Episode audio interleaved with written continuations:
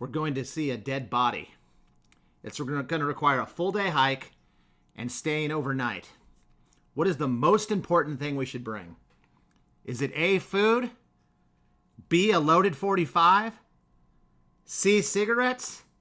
Or D, a comb? Comb, right? It's got to be a comb. well, right? in in the movie that we're about to see, they packed three of the four, and food wasn't one of them. Yeah, it wasn't. It didn't occur to them.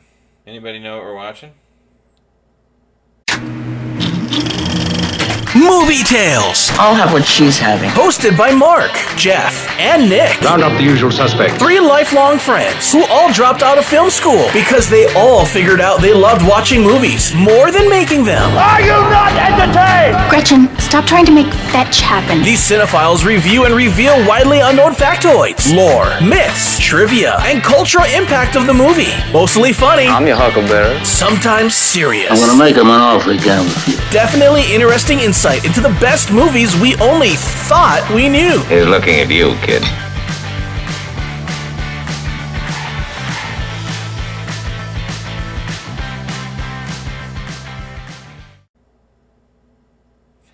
We're watching Stand By Me. We're going back to 1986, everybody. It's the summer of 1959 within the movie in Castle Rock, Oregon. And four 12 year old boys, Gordy, Chris, Teddy, and Vern, are quick friends after learning of the general location of the body of a local boy who has been missing for several days. They set off into the woods to see it. Along the way, they learn about themselves, the meaning of friendship, and the need to stand up for what is right. This is uh, Gary's contribution to IMDb this week. I thought Gary put it uh, quite uh, simply put and uh, very uh, on point here. But uh, I think all of us love this movie, and we've all seen this movie many times since we were kids, I believe, right? Everyone saw this when they were a kid at some point? Jesse, yes? Yeah, I think so. I, I when I watched it and I was kind of preparing for this pod, I was trying to figure out when I saw this movie.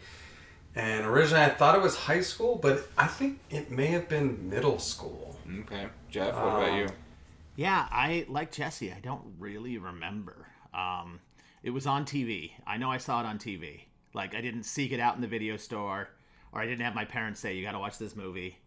Um, I just caught it, and I think I caught like the second half of it, mm-hmm. and lo- kind of deal, and like really liked it, and then I went back and watched the rest another time.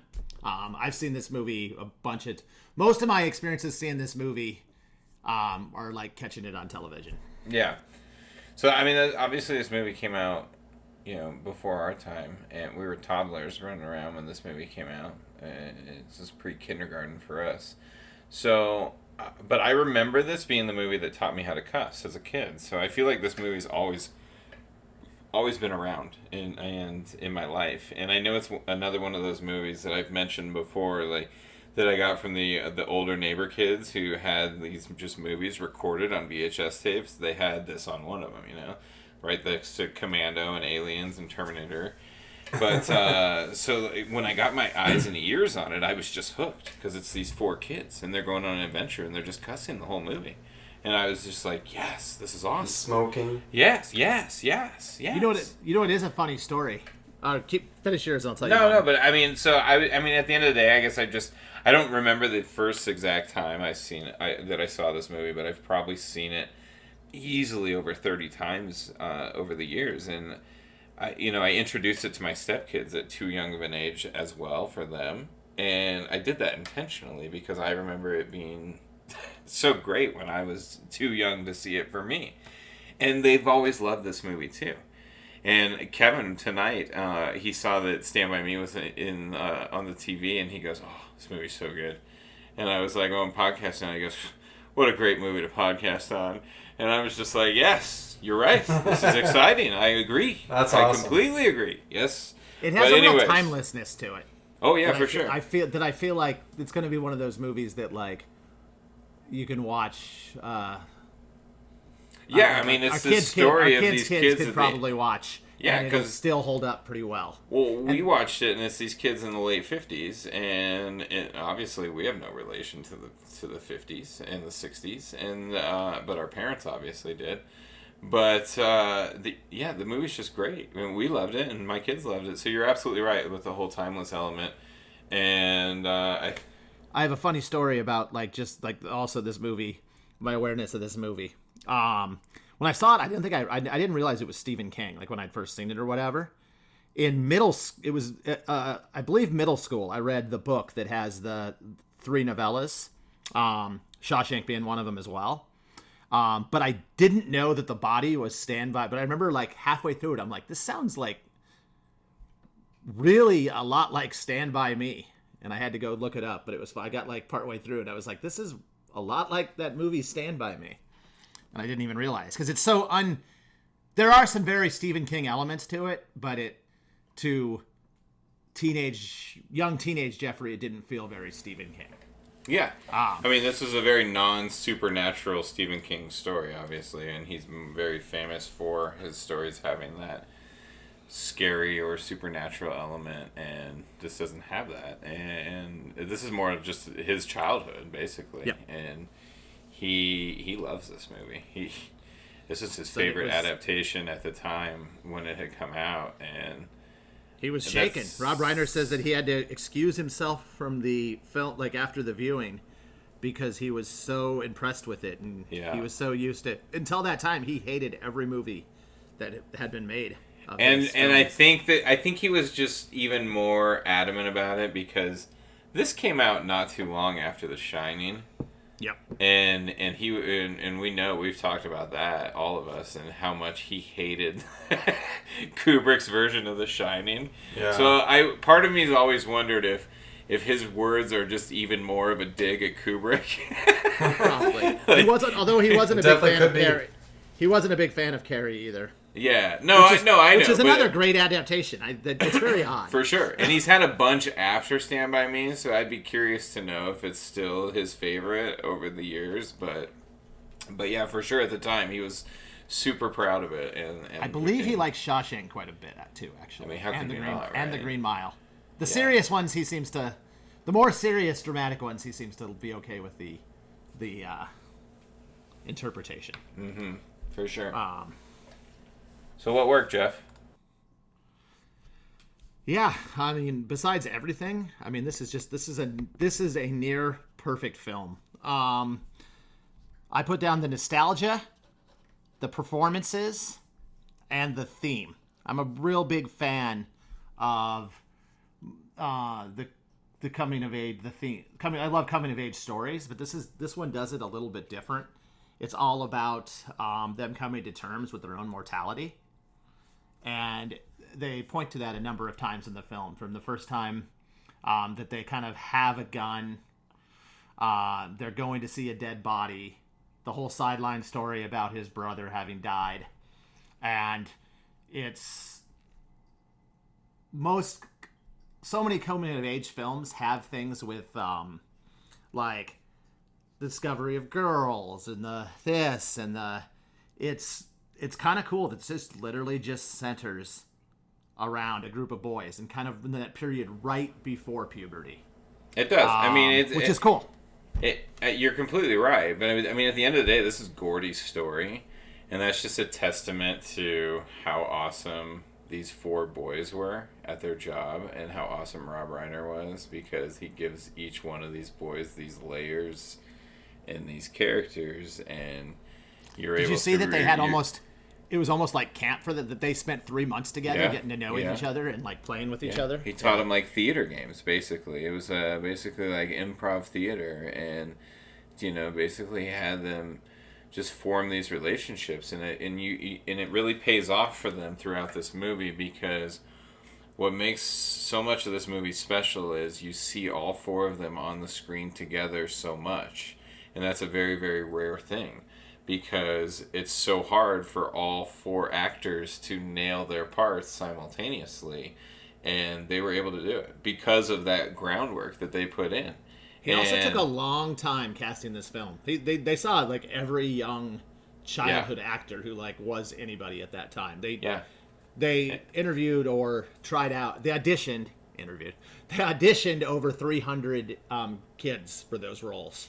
yeah And, and, one I of mean the things, one of the things they and- state all the time on is that like these kids kind of were their roles. Yeah. Uh, they they really fit the role that they were. Yeah. Um, and um, I think that that's cool that he kind of nailed that in the audition. Go ahead, you were going to say something, Mark. Well, no, I was just gonna note on you know for the kids, Jerry O'Connell is you know obviously this was his first movie that he'd ever done, so they just you know they found gold with Jerry and who's Vern by the way, in case those that don't know that, I know you guys know that, but uh, and then Corey Feldman, he's on record of saying the that Teddy's character is as true to form as Corey Feldman's actual character in real life.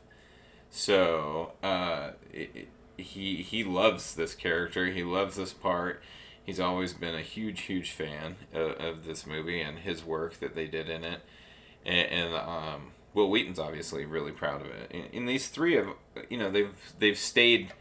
They went on to be adult actors. And Jesse, what worked? We haven't talked about yet. You, you well, you guys both kind of alluded to it. It's it's the four boys. Each of them, every one of them. Um, each character was different, and I just loved what each of them brought to the story. They had completely different personalities, but they all brought something different to the story, and it was just it was really fun to watch. And so that that ultimately is what worked for me, but also the music in the film. And it was music that was from the 50s but it's all music that we like have heard a million times we could sing to. Um, so I, I really enjoyed the music and then i don't know if i'm alone on this but i love a good voiceover and i thought richard dreyfuss did a great job of, of the voiceover Yeah. in this film uh, I mean, and they got It's lucky fantastic- there just because It's a Him and- fantastic voiceover. him and Reiner are, have always been great friends, and they didn't originally have Richard Dreyfuss in mind. And Reiner, the person that they did have, they just it it wasn't going to work. And so at the last minute, basically, Reiner was reached out to Richard Dreyfuss and was like, you know, I, need you to do this, and I think it's going to work for you, and I think you're going to be perfect for it, and. And he is. He's great. I, I Did you it- see what Dreyfuss? Did you see what Dreyfuss said in the uh, 30 year? They did a like a 30 year anniversary in Variety magazine oral history. What do you say in that? No, because I, I mean I watched a documentary, but so I didn't. It's see not, uh. Not what you'd expect. He, he, he didn't even remember he was in the movie. He remembered his he remembered he did the voiceover, Really? and then he's That's like, "I've been in I've been in a lot of movies. If you would have told me that I did the voice, if you would have asked me, did you do the voice, or I'd have said, yeah, I, I remember doing that. So that would have I been- actually forgot. He's like, I actually forgot I was ever in that movie. And Holy he said cow. that movie, and it, it it the when you read the interview, it sounds like he's not even proud of it. Like he's like, So that was like- the, for the 30 so year anniversary, right? Yeah, So okay, so that okay, so that would that would have been so this came out in '86, so Maybe that would have on a lot been of drugs in 2016, right? Wow. That would have been 2016.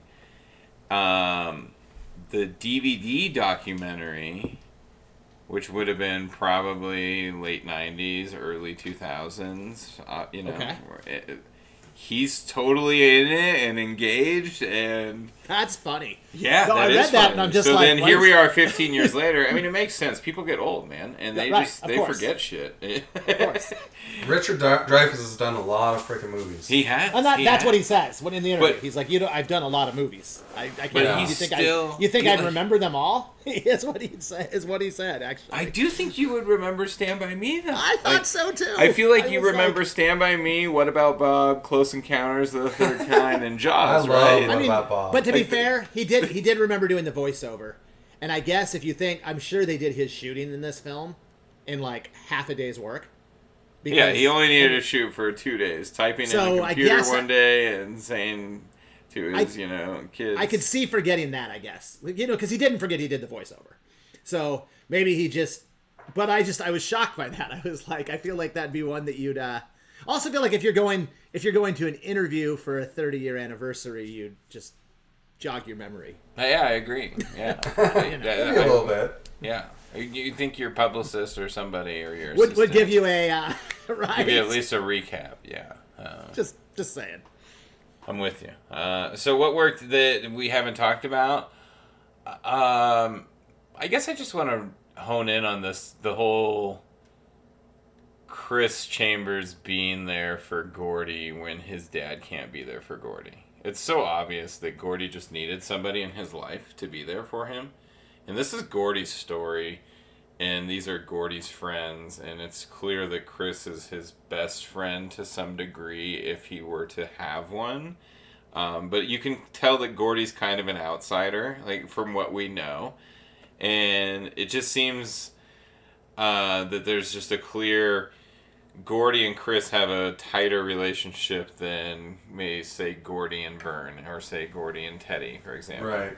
And no, they just absolutely. and they just yeah and uh, I just love how Chris is there. And the, uh, I guess I'm gonna since we segue into favorite scenes from here, I'm gonna segue into there because we spent enough time on what worked. But one of my favorite scenes is that scene where you know Chris tells Gordy he wish he was his dad, and it, it, it's just a really powerful moment because he's like, you know, you're taking these stupid shop classes, but your dad doesn't. You realize that you're a gifted writer, and this is what you need to be. This is going to be your chosen path in life, type thing, and.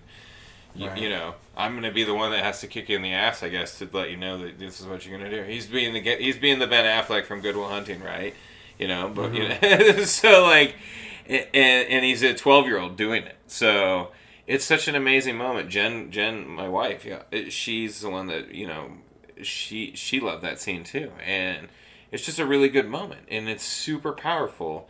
Early on in the film, there's plenty of moments. I love this movie. Like Jeff said, it's a perfect movie. So, you know, every scene, it's a quick 85 minute movie. So, it's just you know it flows. It's super quick, super quick. But um, that's one of my favorite scenes, and I just thought that would be a good jumping off point. Jesse, what's one of your favorite scenes? So I think my favorite scene is the campfire scene. it's so good. Sleepover in the woods. Um, j- just some random conversations they have. They're trying to figure out if Goofy's a dog or And I and I what is what the hell is Goofy? and I, and I think that's where I've always been on board with that because I've always been that guy that loves Pluto and doesn't like Goofy, and I think it's because of Stamp. And, I, and when I was rewatching this, I was I was laughing. I, I said, "This is where this came from," I guess, Yeah. because I like I said, I, this movie's been around my whole life. And then Vern, he- just the quote of him talking about, if I only had, if I could, I would eat cherry Pez for the rest of my life. It, it's just, I, I love, I love just the randomness of the conversation, and it's just, it's such child innocence it's the before going to see a dead body. It's the stuff that you would talk about too with your friends when you were 12. Yeah, Like that's Exactly. absolutely how those conversations would go. Um, I would Mighty Mouse beat up Superman. right. Like, It's just great dialogue and for young friends before they before God, they I really hate that transition. too. I hate that. it's so obvious that it's Superman. oh, the fun. But Like, it I would- love but it. Mark, it would be a good. It'd be a good fight, right? I, I like I love it and I hate it. Like. But it's such a Vern thing to say. I mean, And, that's why I mean, it's of so course perfect. it is. I know. Yeah, like- exactly. Everything about every Vern is so perfect. It's, They've got their characters like nailed down. Ex- so oh, good. to a T. That's what makes it so special. That's why it's a. That's why it's the special coming of age movie between between Vern's moment on the train tracks and Teddy's moment at the junkyard with uh with Yep. with the guy The calling dog. him a loony, Oh, yeah. Those two scenes Another are such. Uh, epic scenes for their characters. They're Oh, just yeah. so perfect. They're so great. I just when that comb drops and you you Vern's heart just breaks when he loses the comb. So I had to bring it up. Well, I love that. I love that when they. I mean, that's one of my favorite quotes when he said, "When he's like, you don't even you don't even have any hair, but I brought it for you guys." and that's Vern. He's a nice So guy. Vern, oh no, Vern. Vern was there. Uh, He's you know he's going ready for this big trip, and he's thinking, you know, I bet you my buddies need a comb. Yeah. Yeah. For whatever reason, he thought Yeah. that was like important. I think it's so awesome. Like, what a like thoughtful little guy. Um, my favorite. his seven my cents. Right. Seven cents in a comb. Seven cents in a comb. My uh, favorite uh, my favorite scene, my second favorite scene was the one that you said, Mark. But my favorite scene is when Chris tells Gordy about stealing the milk money. Oh, it's so brutal, right? Um, it's fantastic, and it it makes me sad every time I see it because you're like, wow, River Phoenix was so good right for here. What would he have been? we, for the loss that we have over yeah River Phoenix. See, I see that, and I'm just like, no wonder Joaquin Phoenix is so damn good. Look what his brother was doing when he was 12. incredible performance. Yeah, no, and it's just like it reminds me like I feel that way sometimes when I'm seeing like Leonardo DiCaprio like early stuff. And like I'm trying to think if it was in Gilbert Grape or This Boy's Life, he has like a monologue that's like pretty like and like you're like, okay, this guy's gonna be somebody. But then again, there's some actors. I mean, like Haley Joel Osment in The Sixth Sense, and nothing really happens with him. Um, so, but, but I do think River Phoenix was going to be somebody. Um, and that scene, I think he's about as good in that scene as he is in any of his um, few, sadly, few films we got him to have him in. Oh yeah, he- no, it's a great scene. I mean, Rob everything. Reiner, in shooting that scene, Rob Reiner said that um, the first time he did it, it was like very dry and like not what he was looking for. So he coached him up a little bit and he brought River over and he said he wants him to think about a time that he was let down by an adult in his life and felt this. He's like, you don't have to tell me what it is, and you don't have to tell anybody. I just want you to think about that when you're reading these lines. And totally nails it. It's that it's after he tells him that that that's the take that they use. That when we segue from the campfire scene to that scene, I believe, and then we get some, and then we get some comedic relief because we get the middle of the night, we get the watch, right, and we Yep. get Vern, and Vern with that gun is so great, and we need that laugh to recover from Every from- time a cricket, from- every from- time a cricket. We need we need that laugh to recover from Chris just just kicking our ass there for a second. Yeah. And it's um yeah it's good. It's uh, it's just so perfect. It's and, and I you know I think we all have we all relate to this movie because we all relate to multiple characters. We all have friends that remind us of characters and you know it, it's it's easy movie it's an easy movie to relate to. We all we all grow up. And, and it's it's just a special watch. And I what other scenes that we're that we're missing? We got to talk about the Cobras. We haven't even brought up the Cobras. Uh, Kiefer Sutherland's great in this movie, right? Keith Sutherland's fantastic. He's so good. He's such a I love- perfect bully. He's such I a just perfect the bully. Cobras in general are perfect bullies. It works. He play. He he's a perfect bully if you see this movie as a kid. Uh, as an adult, as an adult, Just like the Lost Boys. Yeah, exactly, for sure. And, and like when they're playing mailbox baseball, like you saw this movie and you see that scene and you're just like, holy shit, these guys are badasses. And then you see one of them carving tattoos into the other one's arm and you're just like, oh my god, these guys, you're just not messing with these guys. Because when I first saw this, I was eight, ten years old. So it, it just made such an impact. These bullies were real bullies, and that just the, you get that payoff in the end with Gordy and the gun and the body and everything is just so perfect. Yeah, I've had some pondering. I've had and- some and- ponderings about 80 vill- 80s villains and them not really being villains. This one does not fit that narrative.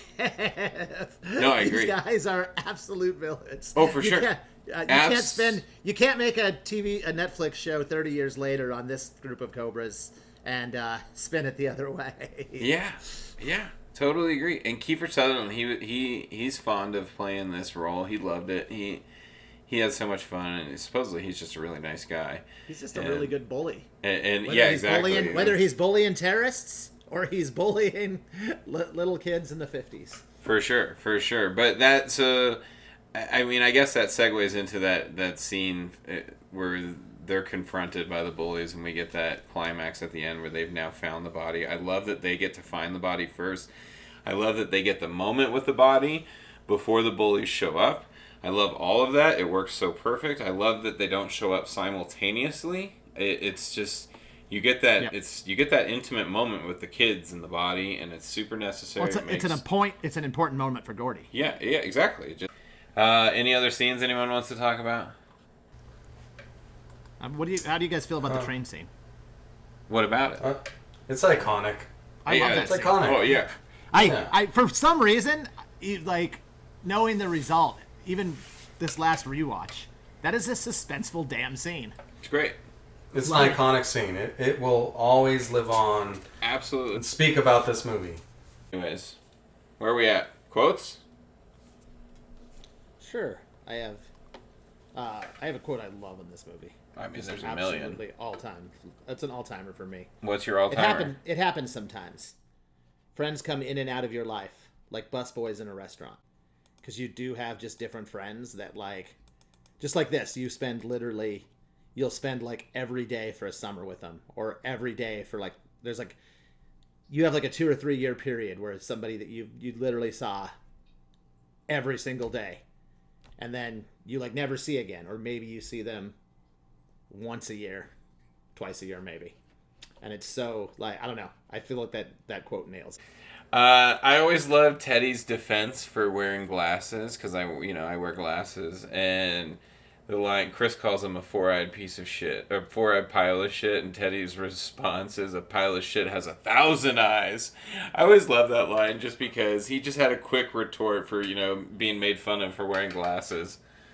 That's awesome. So I've, I've got two. The first, actually, both of them are, are Teddy quotes. Where Teddy's very popular. on Teddy's this got a great quote lines section. Teddy does. He does. He does. Act your age, Teddy.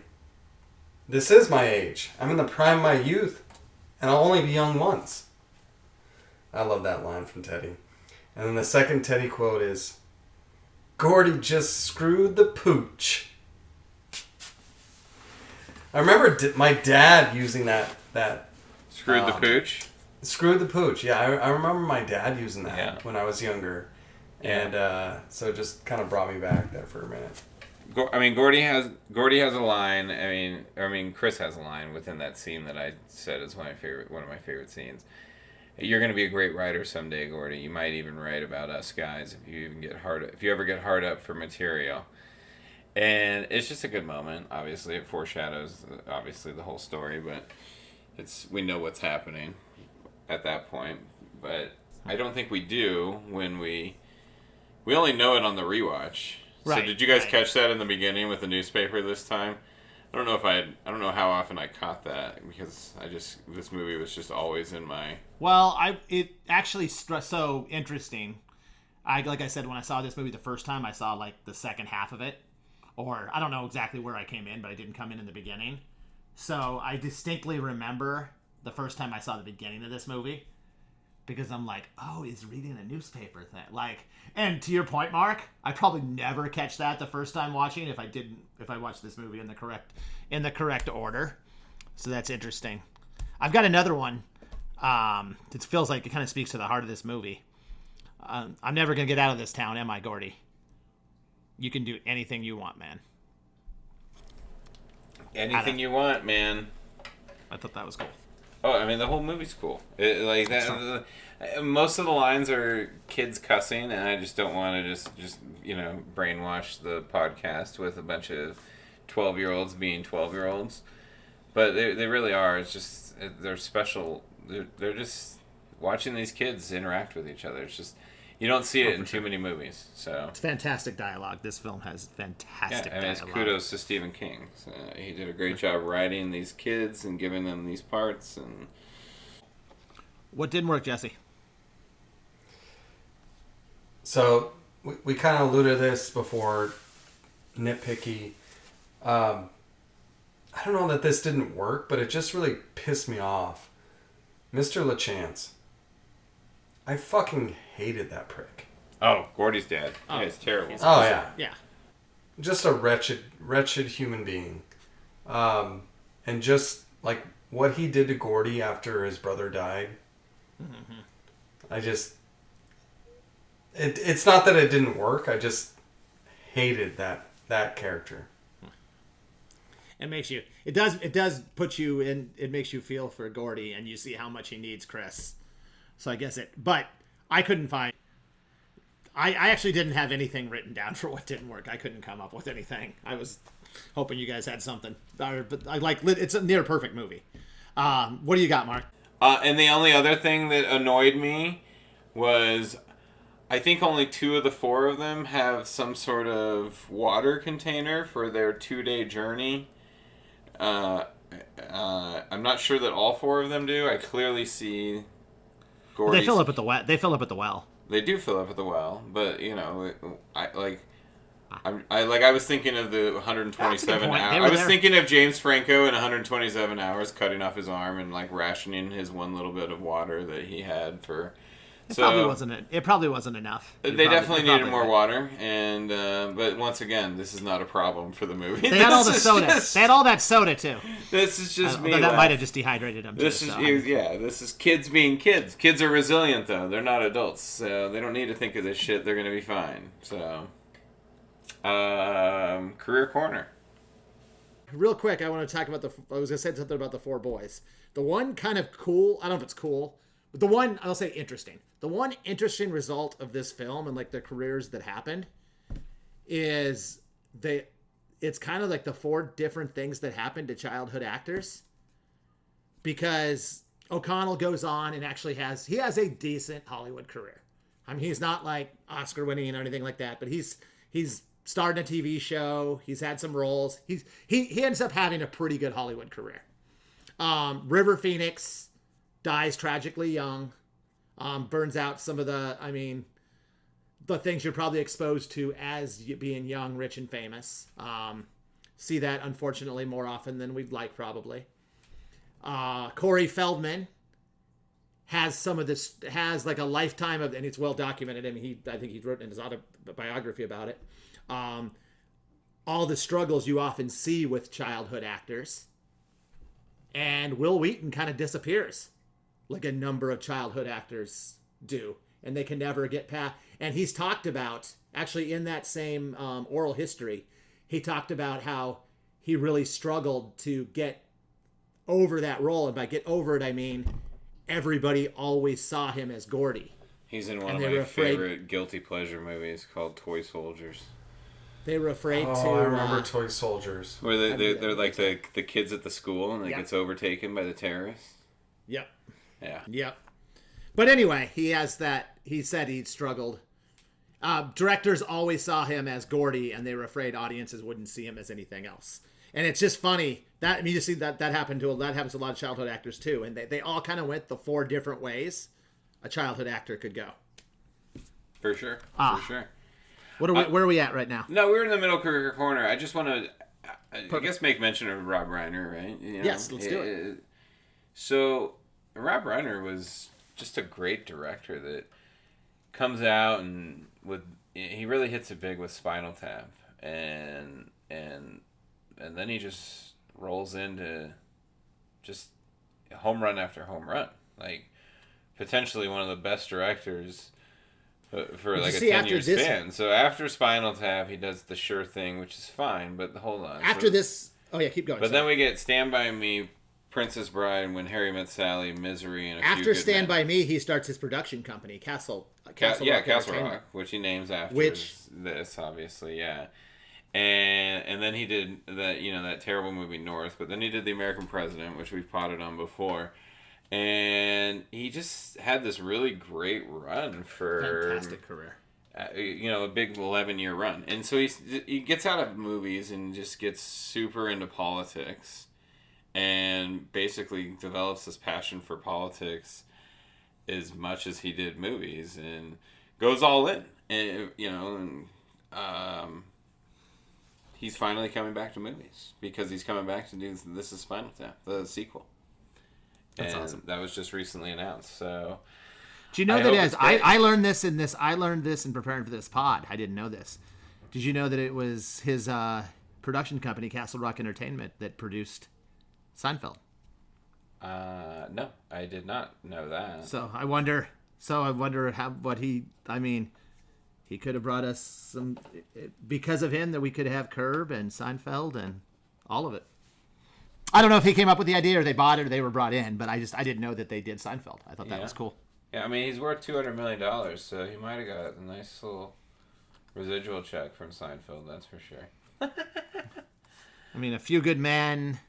American I mean, it's an President, incredible run Ghosts right of there. Mississippi. Yeah, I- I- it's uh, awesome. Stand by Me, Princess Bride, When Harry Met Sally, Misery, A Few Good Men. That's a five. Film That is run. that is a fine film That- run. Like That's Yeah. a walk off.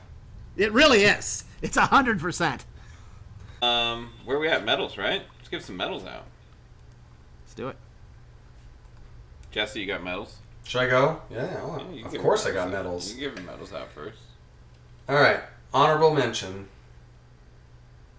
Kiefer's. I've got three. I've got three. You have three honorable mentions.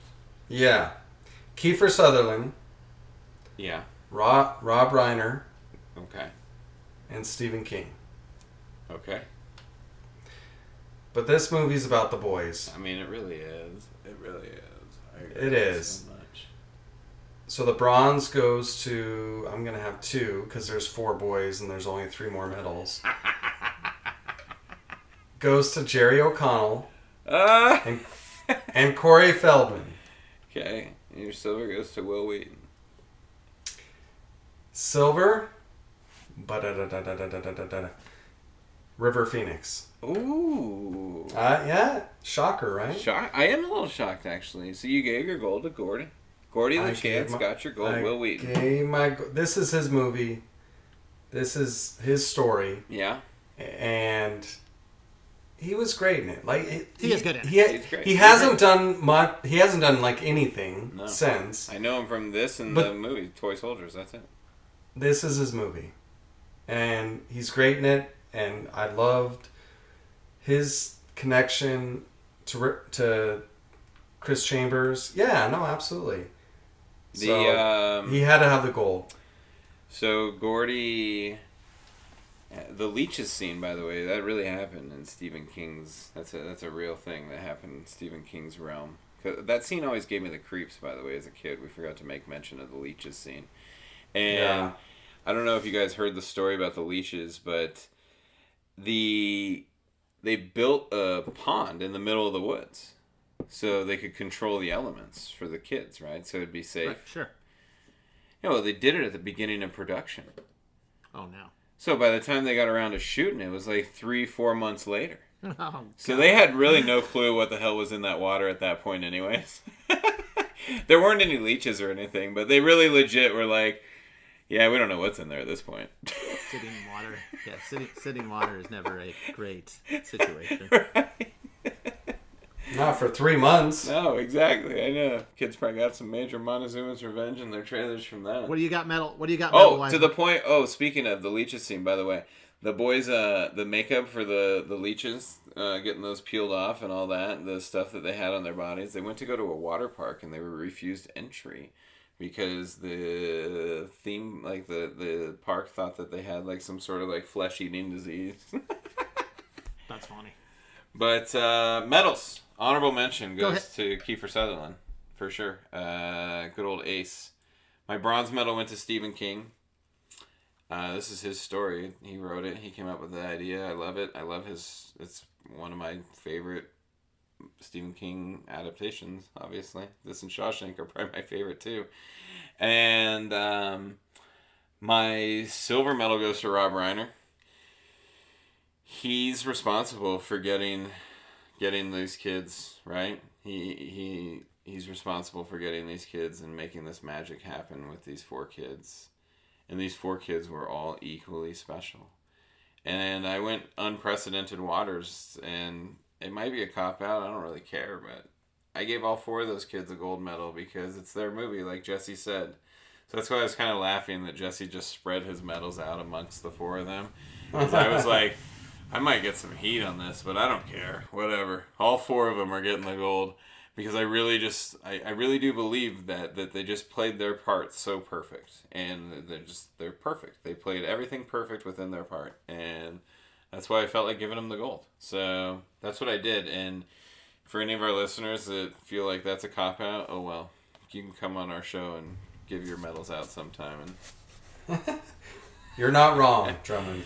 Jeffrey, what'd you do? Are you frantically changing medals now because Jesse and I just did crazy shit, or are you? Oh, because I didn't you- know that I was allowed. Or, I didn't or know that I was you, allowed or, to. or did you I didn't know that I was allowed to put the whole cast Yeah, on the exactly. stand. See, or did you? see, I knew, I knew we might get some heat at some point along this journey. So Like that I yeah. So, um, I I can I should just give the bronze to all of the Cobra gang.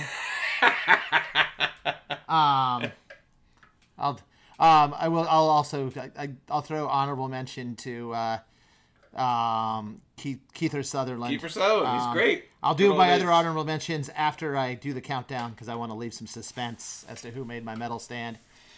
Um, Stephen King's my bronze. Uh, to, you said it perfect, Mark. It's his story. Um, really his childhood. I, Yeah. Like I think that inspired all of this, and it's fantastic. Whenever I whenever I watch this and I watch Shawshank Redemption, it actually makes me wish that he went. You know, I this is the you're ta- this is the guy that loves horror films and horror and loves Stephen King. So uh, odd to say, but it makes me wish he like uh, went away from horror a little more often Yeah. because he those are two fantastic movies and stories. So the story with the body, the way it goes is it was just very simple for him. He just basically wanted to do a story about growing up as as a kid, and he's he he said, "Well, how do I put that into a movie?" Eh, Or not a movie. How do I put that into a story? And, and he's like, "Well, they need to they need to go on some sort of journey. That's all it needs to happen for these boys." So okay, what's the journey going to be? Oh, let's have them search for a body. And it just came so easy to them. And then I just love that Gordy kind of mirrored Stephen King with the whole of him being a writer and being a storyteller. he came up with that idea to make it a body too because he his mom had often told him about him i guess at a very young age he saw a dead body for and like but he he doesn't remember it he somehow like blocked it out of his memory but his mom always talks about how like freaked out he was by seeing a dead body Speaking of freaked that, out by maybe seeing, that gave him a lifetime of horror of, of horror tales speaking though. of freaked out by a seeing a dead body, you- I think they've. I think I was reminded they did a good job of creeping me out by seeing Ray Brower. yeah that's Like- that's pretty well done actually Right? It always creeped me out as a kid. And like he, Rob, and this movie's rated R, and it was rated R for a reason. Obviously, the language. But if you think about it, there's these kids are dealing with some real serious elements throughout this movie. Whether it's being thrown down and having a cigarette almost burning your eyeball out, or Well, I Bullying. think- yeah, it's- I, Oh, I think there is an MPAA rule that if you're ki- that if a, a character of a certain age smokes a cigarette, that it has to be rated R. yeah, yeah. So I think that, that there was not even worth fighting for them because Yeah. they wanted because that's kind of important to the story, Right, right. um, arguably. Um, silver medal. Um, giving it to River Phoenix. Uh, I already sung his praises a lot. He's just it's just a fantastic performance, and it just it it's one of the best um, ju- like twelve to fifteen year old performances I've seen on film. yep, I agree. It's, Um, it's one of the best child performances that you'll see. Yeah, and I'm giving my meat. I'm- I'm I'm giving my gold to Rob Reiner. Uh, he did the cat he did the casting for this film, and he took a short Stephen King novella and turned it into one of the best Stephen King movies out there. And so and I mean I don't have to sing the praise. Stephen King sung the praise himself, and it being one of his favorite adaptation. And although it still actually might still be his favorite adaptation, I'm not sure of that. Um, but he this is a fantastically put together film and i think rob reiner has to get the credit for that I agree. That's why, uh, I, yeah, he made my medal stand too. I gave too many medals out, and the, I mean, the Olympic Committee is definitely going to be submitting an investigation into me. But I don't care. It was worth the risk this week because Stand By Me is that special. But uh, you make a great point about each of the like boys being just perfect for their for their particular role i actually think you make a great point with that So you know, and that's why I, I just was like, you know what, I'm not going to wrestle with the medals. I'm just going to do it, and and people are going to be like, I don't. They're going to be. Some people are going to be really mad at me for that, but I don't care. Be mad at me, audience. I'll take it on the chin. That's fine.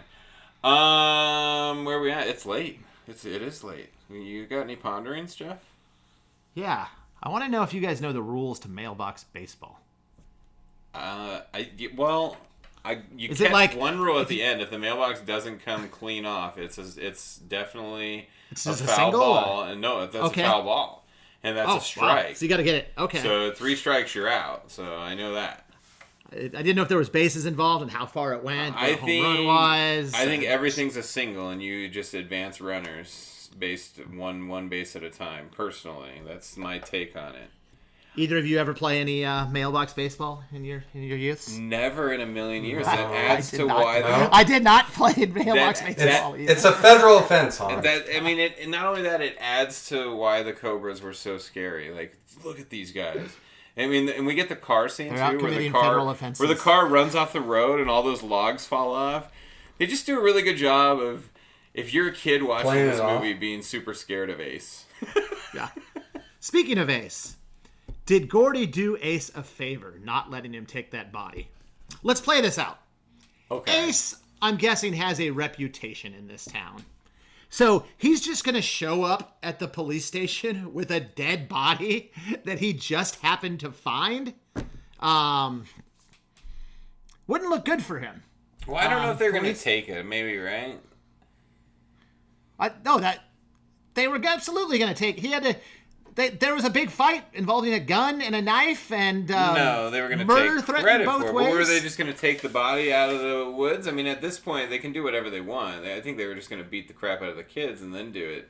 But I mean, that's why the kid. I were mean, they going to throw? I- were they going to tamper with evidence and throw the body in the car? I mean, they have. and the, also, there's no room in that damn car. He made all the rest of the gang members get in. I don't well, even know got, where it would fucking well, they go. got two cars, but I, I.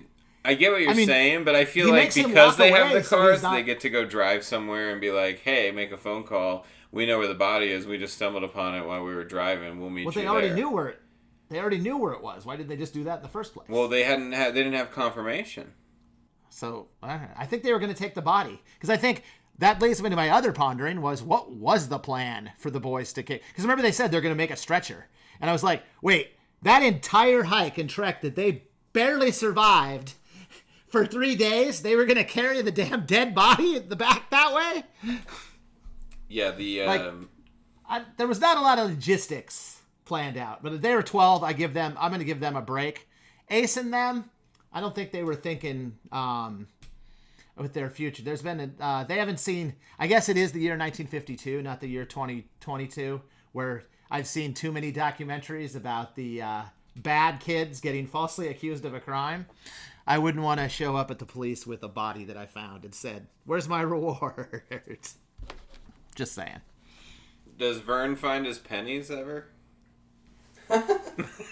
Um, Speaking of that, I had my One own would hope theory. so. I have my Oh, own. okay. Oh, let's hear it. My theory is that Teddy's pretty resourceful, right? It seems like. Yep. I think there's a possibility that Teddy's already snuck over there at some point and found the pennies and long spent them a while ago. I just feel like Teddy seems like that kind of guy that he might have found Vern's pennies and uh, used them already. But And speaking of that, in inflation riddled 2022, would two two dollars and seventy two cents even buy Vern's Pez? uh, yeah, it would get Pez. I don't know if it'd get a Pez dispenser. Might be about all or the comb. I'm not sure. That, uh, You could probably get the comb too, actually. Hey, Vern, we might be able to meet Vern's needs in 2022 with with the with the two dollars seventy two yeah. Yeah, we would not we would not meet him with his seven cents. No, his seven I don't even cents. think that I would love him it. I love Vern. I still can't find his pennies, right? So, Jesse, you had a big midnight pondering. Yes, I want to hear it. Your midnight pondering was you wanted to know who we all identify ourselves with, correct? yeah. So if you were one of the boys in Stand by Me, which boy would you be and why? Okay. I'm I'm gonna post this to uh, to Mark first. Okay, so you want to hear my answer first. Okay, cool. So here's this is really funny. So let me start this out with Jen asked me this question while we were doing the rewatch, and I hysterically Just randomly. oh yeah, just randomly, That's awesome. just randomly. So I hysterically started laughing. Um, and I struggled with this. I struggled with this all week, and I was like, Jesse's a bastard for asking me this. question. and the reason I struggled with it is because these characters are kind of somewhat stereotypes of certain types of friends, right? And they sure. play very true to that specific stereotype. So when I was thinking about your question, I was getting frustrated to some degree because I feel like there's part of a lot of these characters in me and or part of me in all of these characters. Right. No, And, absolutely. and so, but I was like, you know what? I've already copped out with the medals, so I gotta pull the trigger on somebody, right? I gave gold medals to all the kids. I can't just be like, you know what? Uh, It's a little bit of all of them. So it's got to be Vern, right? Because Vern's the nice guy, and I'm the nice guy, and I- I- at the end of the day, that was that was. Uh, there's a lot of things that Vern does that I definitely wouldn't do. But there's just so much of Vern that I totally see in myself, and Jerry's just so great at playing him uh, that I, I don't. It's part of the reason why I love Vern so much. Probably is because I see so much of myself in his character. I am the the idiot that would have brought a comb, like because I would have been like, yeah, we're gonna look good when we see when the news comes. Like I'm gonna remember the comb for us. But at the same time, I don't think I'm crawling on like the railroad tracks necessarily. No. Like I can Yeah. suck it up, you know. I'm not that bad. Um, I don't think I forget the secret knock on the badass treehouse. By the way, production team built that treehouse for them, uh, and Stephen King totally had a treehouse like that, and so all cool stuff right there. But the treehouse stuff is awesome, by the way. And they're playing the game. What's the? We were playing that game during March Madness, Jesse. What's the name of the game? I was going to ask 30, about that. 31. That, Is that, was Jesse, part of my is that where you Midnight came up? Wanderings. Is that where you came up with that game, Jesse? I, I did not come up with. Yeah, I, I I can't take credit on making making that game. Obviously. Yeah. So yeah, and then But- I guess I'll just end my my then comment about Vern with, I guess what sealed the deal is picking Vern is that when he's on gun detail, that that that'd probably be me in the middle of the night hearing sounds. I'd probably be pretty spooked and be like, if I was twelve, if it was me right now, obviously no, but if I was twelve, I think that would totally have been me. So.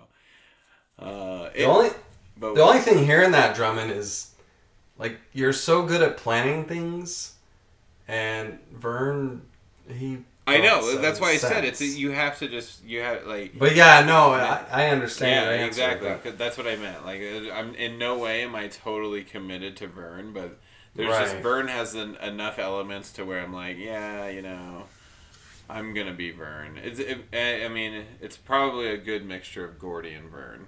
And Gordy, I was thinking Gordy and, too. and Gordy yeah. would be a much better planner, and um, Gordy would have planned for that. I, I would have had food for our journey. That's for sure. for sure. But uh, we'll let you go last. So Jeff, who'd you go? What do you got with this, Jeff? Hopefully, Yeah, I'm also I'm going to take my cop out on this one because I I mostly I I struggled uh It's a I hard I struggled one, right? like It's a hard I one. struggled like you did, Mark.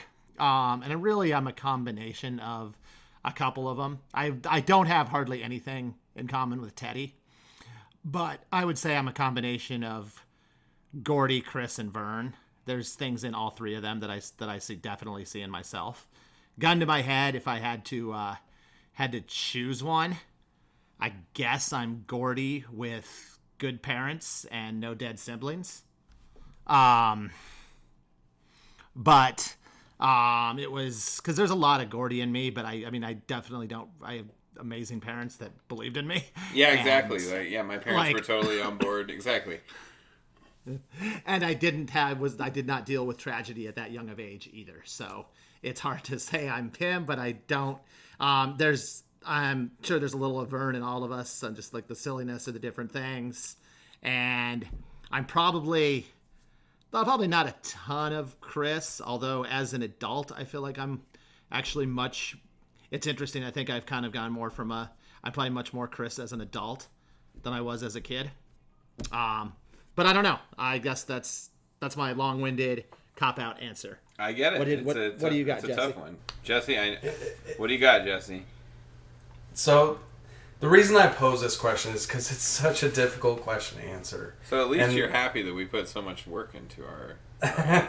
I I appreciate your guys' hard work on this answer.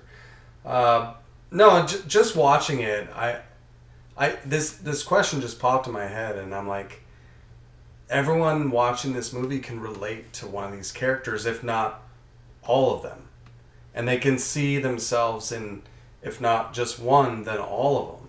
And so that's what I thought about when watching this movie. I'm like, I just feel like it's really important to to ask this question because everyone has an answer, and it's probably not the same answer. And in this case, it's not the same answer because I went back and forth on this. Uh, Originally, I thought I was Gordy. I have a lot of Gordy in me. I, you know, the, the, the history of Gordy. Um, I'm quieter like Gordy, and if I was in this situation, I think I would react a lot more like Gordy. I'd be like, "Come on, guys, we just gotta move on. We just gotta like get to where we want to be, which is seeing this dead body, and we need to stop messing around." but the more I thought about it, I think I'm probably more Chris Chambers. I agree with that. and I knew Han would for sure. He's kind of a jerk, but he's matter of fact. He, I don't he think- tells don't it like it he's- is. I actually don't think he's a jerk at all. I think he's, he, I, you're the first one to almost ever stick up for like any friends or whatever. And No, yeah, Chris he- is the first one to stick up for like any of the friends. Well, he's not necessarily like a jerk to to his friends, but he's just saying. But yeah, he, he's kind of hardened, right? He's kind of Right, salty, kind of hardened, right? right. But he's got a he's got a soft spot, and he sticks up for anyone getting bullied. And at the end, like he does the right thing, and he gets he dies. He gets killed for sticking up and and making sure that you know he does the right thing.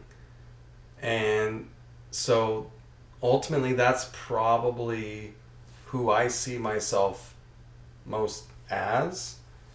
I don't know if if you guys would agree with that, but that's you know initially I thought it was Gordy, but then as as the journey of the movie and watching it, I think I probably resonate more with Chris Chambers.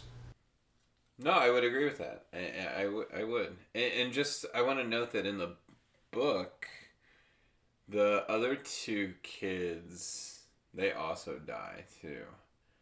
Um, they changed that for the movie, so we just, so we just kind of hear about Chris dying. And in the book, I think it's like he reads about the last of the four of them dying. Yeah, Like, exactly. He's the last one. He's the last one alive, so it Yeah. kind of hits him. He's like, "Oh my god, these four childhood friends." Yeah, and that's what They're all prompts the gone now. story. Yeah. It, wonder if that's better. it, it- I mean, it that is. might actually be better. it, it is and it isn't because I think this movie, like like you said, they must have known they had something special with River Phoenix, Yep. or uh, and I don't know because I don't I don't know how much they they changed the script and I don't know if it was like that in the book or not, but. I mean, it's clear that this is Gordy's story, and it's clear that Chris Chambers is a, a, a, a closer friend to Gordy than Teddy and Vern. So uh, they don't. Uh, well, and they go on together and take the college classes together, and so like, and, and literally they say Born like Vern was just kind of a guy in the hallway, so they lost touch even before like high school was out, and it sounds like with Teddy as well. things we missed. Anything we missed? We've talked about a lot. Jeff, anything else that you want to touch on that we missed? There is a Stand By Me Day.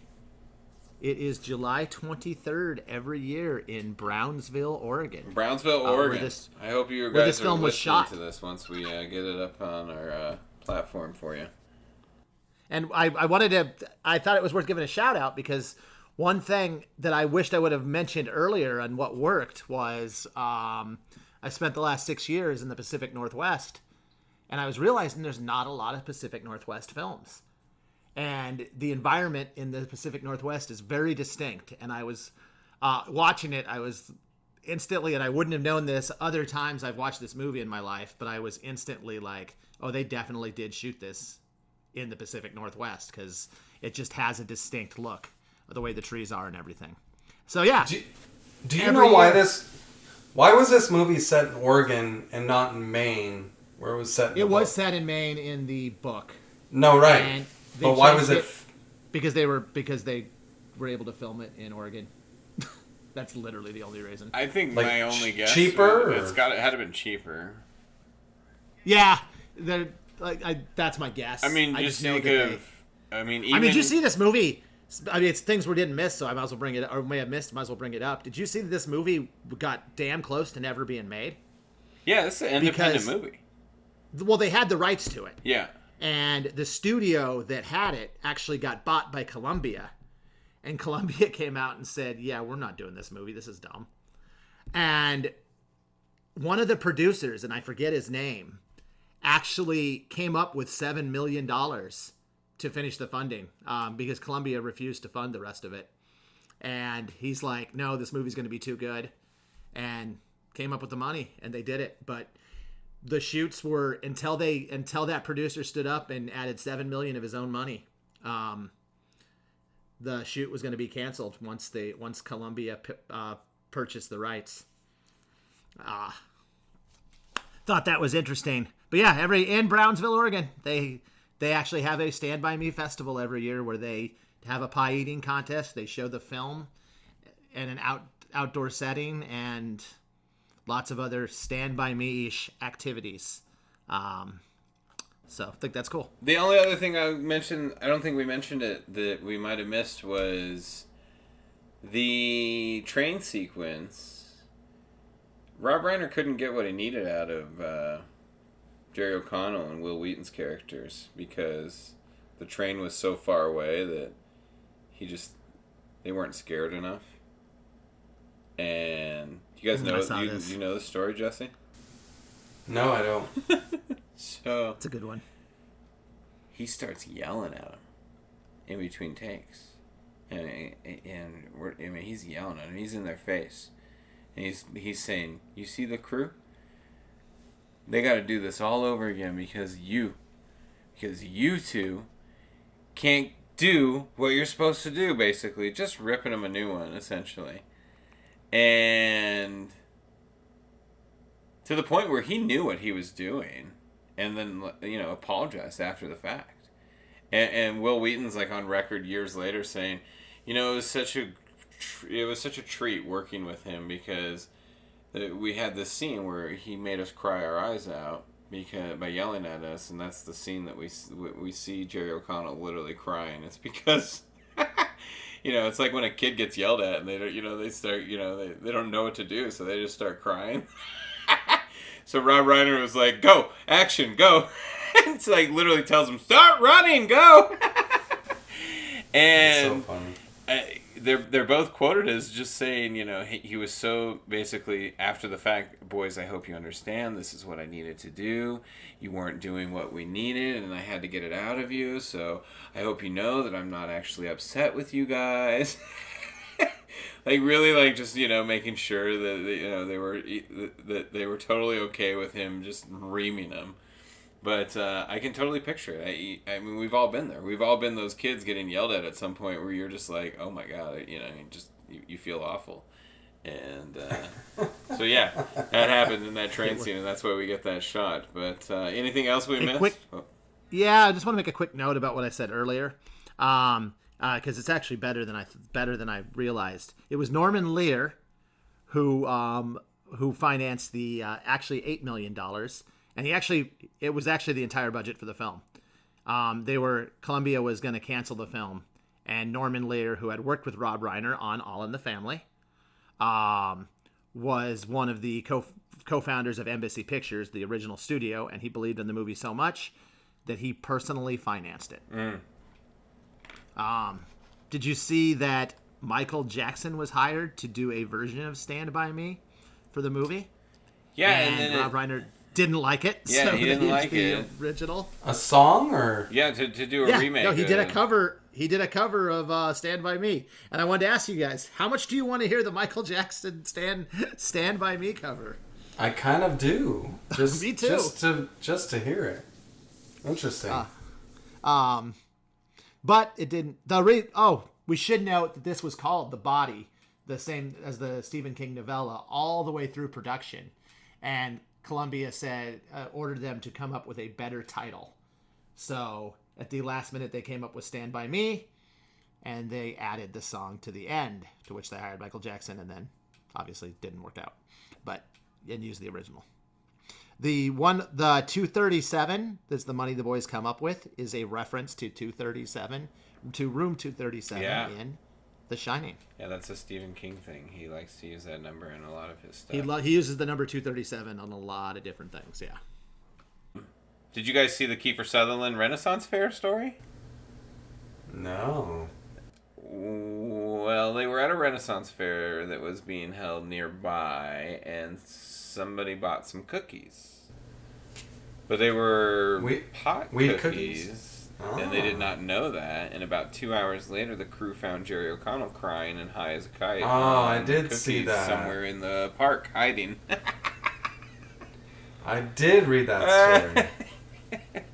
you just reminded me. Uh, and this, I mean, imagine this is his first movie. His mom is probably on set somewhere. Like, I, I mean, I, I would love, I would love to know more about that story. I'd love to hear mom's version of this story and how her reaction went down when she found out what happened.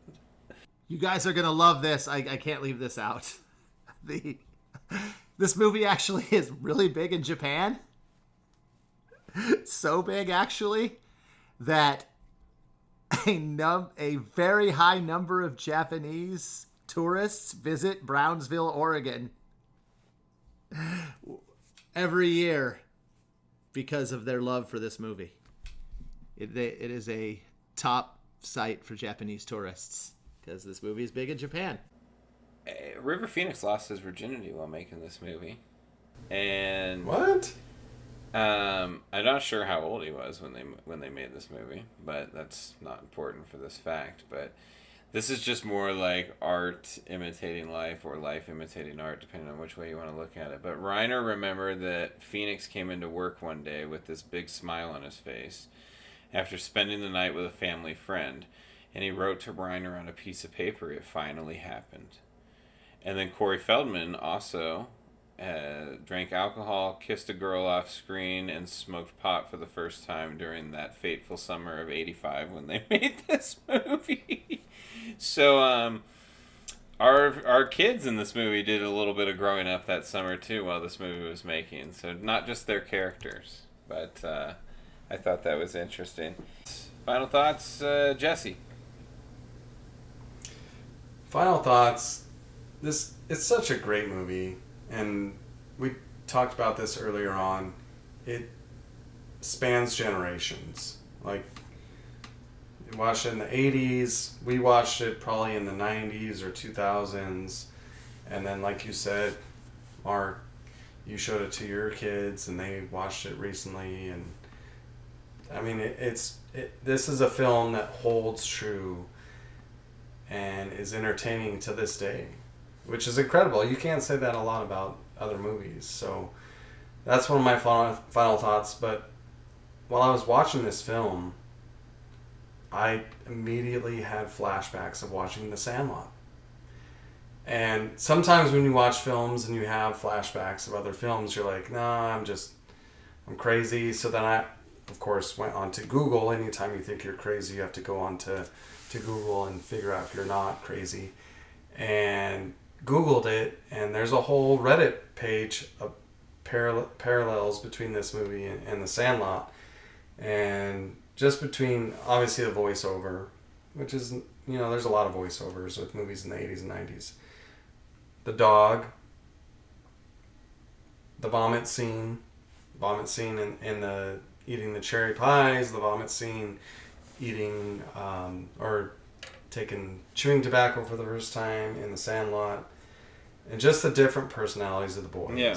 I, I thought about the Sandlot a lot. So Sandlot came out probably about ten years after this movie, and I wonder if they made the Sandlot uh, uh, with this in mind and just made the PG version of Stand by Me, uh, because that's um, Stand by Me's are obviously, and it, they're they're very similar. And I'd never even thought of it, and you you brought this up and kind of just blew my mind. So that's just I was just now thinking out loud and wondering that if some producer somewhere said, you know, it's a it's a PG version of Stand by Me, and Stand by Me meets baseball. yeah, yeah, yeah, exactly, yeah. So, but yeah, great great call out. Sorry to interrupt your final thoughts, but uh, anything else, Jesse? No, that was it. Yeah. I really enjoyed the the rewatch. Yeah. Yeah, I'll se- I'll second that, that, Jesse. Actually, whenever I'm watching either Stand by Me or The Sandlot, I think of the other movie. I kind of pair these movies together, those movies together. But yeah, final thought. Uh, just like you were saying, Mark, um, or no, Jesse, this movie's going to stand the test of time. Uh, it's and it's so timeless, and I just think it's really going to continue to hold up and it's fun revisiting this movie because I always feel like I revisit my own childhood because I get lots of flashbacks to being the age of these boys in this movie uh, when watching it. It really brings that out, and it was super fun to uh, pot on it. It really was, and I'm so glad we got to do this movie. It's it's one of my, f- I I it's been mentioned before. I've got a list. It's got 50 movies on it, and both of these movies that we were just talking about happen to be on that list. So, uh, and, and I had never made that connection just because I, I, I have a different love for The Sandlot that just uh, it, it just I didn't dawn on me to think of Stand by Me, and both of you do, and that's just a testament to how movies connect you in different ways, but how funny that both of them are on my top 50 list for different reasons. So, um, I'm just so glad we got to talk about this movie for well over an hour this week. Who knows what this uh, final version will sound like, but uh, I hope everybody enjoyed our trip down memory lane with our four boys as much as we did. And Thanks again for listening to another edition of Movie Tales. But on behalf of uh, Jeff and Jesse and myself, we'll be back uh, soon with another edition. Take care, everybody. No, I won't be afraid. Oh, I won't be afraid. Just as long as you stand, stand by me.